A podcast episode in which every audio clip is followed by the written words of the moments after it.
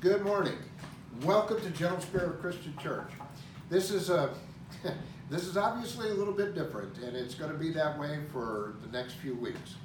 Uh, what I do want to share with you this morning is that number one, because of Mike and some really smart people, more so than me, uh, we're going to be able to live stream. So starting next week, uh, we will have a worship service that is live stream, um, and so that you can worship from your home. Uh, also, at the same time, uh, we're probably going to I'm probably going to do something in the middle of the week, uh, but we'll schedule that and let you know. The office is closed uh, until at least Easter, and we will re, we will revisit that and make an evaluation then. Um, so up until that point, we've got to stay connected, folks, and this is the way we do this. Uh, I will be in touch with you on Facebook. I will be calling you. I'll send you texts. I am available for you. Uh, it occurred to me that I am not as technically savvy as some other folk, but that we you can still make appointments uh, to sit down and talk with the pastor. Uh, the only difference is we're either going to do it FaceTime, which I discovered I can do on my phone, um, or uh, we're going to do something on Facebook, or we're going to text back and forth. Whatever you need, we will find a way to get that done. And know this no matter what, every day, I know who you are. I pray for you. I pray that you be safe. I pray that God's hand of well being be upon you. Try not to worry. I'm telling you, God is greater than this virus. God is greater than anything that human beings can do to each other. Remember what Jesus taught us, and that's what I'm going to use this next few minutes for uh, today, is to talk about some incredible words from Jesus. So would you pray with me, please? Almighty God, I come to you now as your servant asking that the words I speak this morning would be my words, or your words, and not my words. Asking, O oh God, that those who hear and receive these words would receive them not only in their minds and their hearts, but deep in their souls. That place, O oh God, where only you and they go. Touch us this morning. Remind us that there is nothing greater than you. That once you have us, O oh God, no one can take us away from you. Nothing in all of creation can separate us from your love. In Jesus Christ's name we pray. Amen. all right, so the reading today comes from the seventh chapter of Matthew, beginning with the first verse and this is taken from the message. So this is this is kind of modern speak. So it's kind of jarring. But listen to it closely what the message is because I really believe that this applies for us while we're in this pandemic. Don't pick on people, jump on their failures, criticize their faults, unless, of course, you want the same treatment. That critical spirit has a way of boomeranging. It's easy to see the smudge on your neighbor's face and be oblivious to the ugly sneer on your own. Do you have the nerve to say, Let me wash your face for you, when your own face is distorted by contempt? It's this whole traveling roadshow mentality all over again playing a holier than thou part instead of just living your part.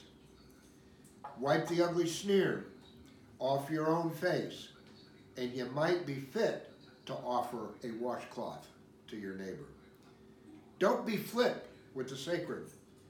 Banter and silliness give no honor to God. Don't reduce holy mysteries to slogans.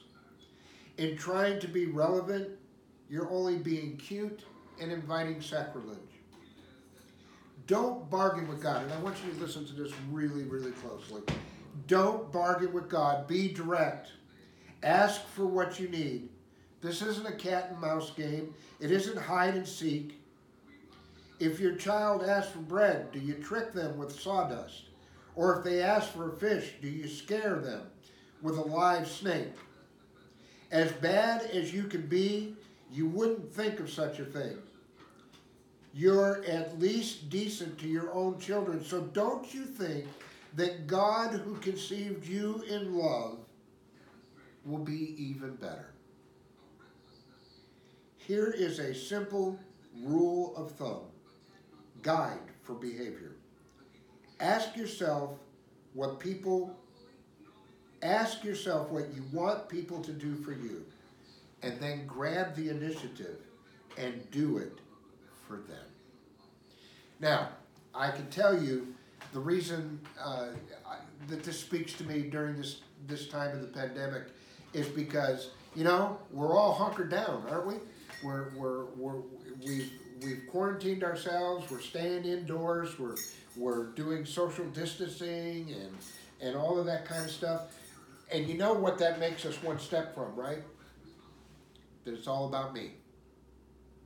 This is all about protecting me. This is all about um, if if uh, as we're hearing some people say talk about the Chinese virus or or looking for a place to lay blame. But that's not what Jesus taught us. Jesus taught us very clearly in this what we're supposed to be doing. We would not treat people like our kids. We would not treat them badly. We would not do things that we know cut them off. And what I mean by that is really simple.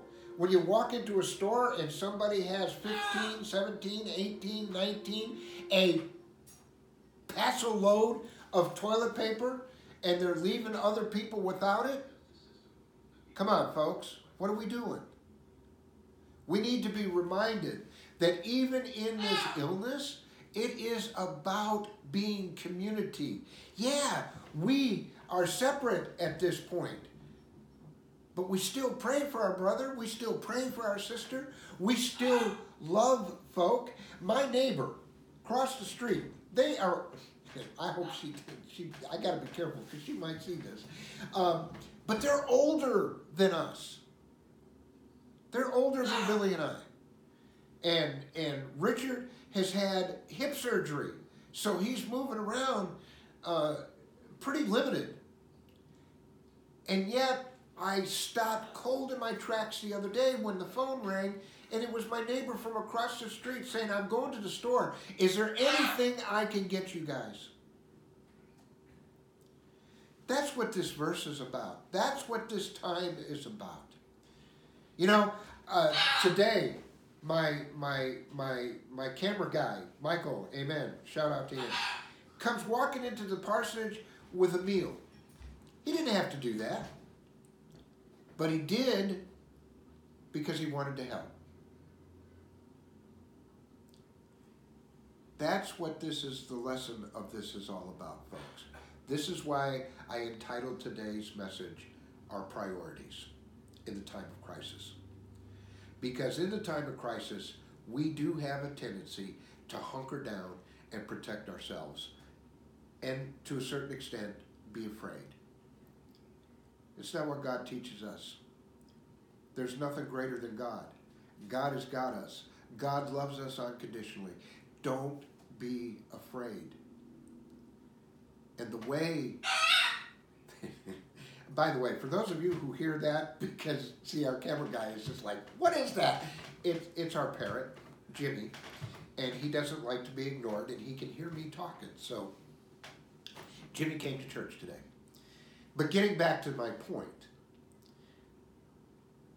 yes, this is a crisis.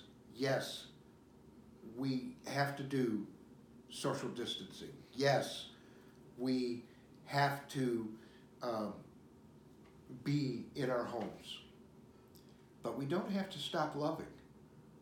We don't have to stop doing those things for our neighbors that count. So I'm telling you this morning, understand what this passage is about. It is not about hunkering down and hiding. It is all about lifting up your faith and saying, God is greater than this virus. God bless you.